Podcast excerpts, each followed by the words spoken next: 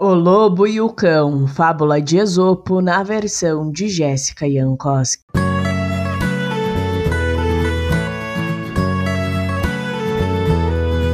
Em um caminho, vinha um lobo por um lado e um cachorro pelo outro, até que se encontraram. O lobo, que era esmirradinho, ficou impressionado com a vitalidade do cachorro e falou: Nossa, meu amigo, que pelo mais bonito e brilhante o seu! Também fiquei com inveja de te ver tão bem alimentado. Digo isso porque, como você pode reparar, estou sempre magro, com o pelo todo arrepiadinho.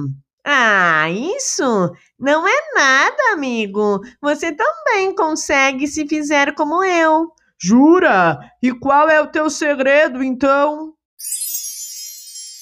Estou em uma casa e lá eles me alimentam. Eu só preciso cuidar para não aparecer nenhum ladrão de noite. Você pode vir comigo se quiser. O lobo e o cão começaram a andar juntos.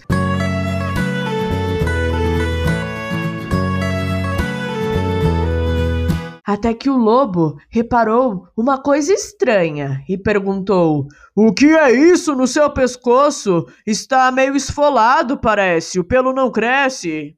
Ah, isso não é nada, amigo. É só que de dia os donos da casa me prendem com uma corda para que eu não ataque ninguém. Eu fico o dia todo preso, mas a noite toda solto. O lobo, ouvindo tudo isso, disse prontamente: Isso aí não é bom negócio, amigo. Eu prefiro ser um bicho livre, em jejum, do que um animal cativo cheio de fartura.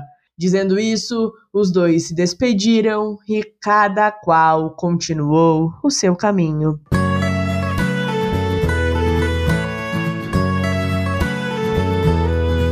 Moral da história: existem dois caminhos, o da liberdade e o da submissão, e cada um deles tem um preço bem alto a se pagar, assim como tem as suas vantagens também.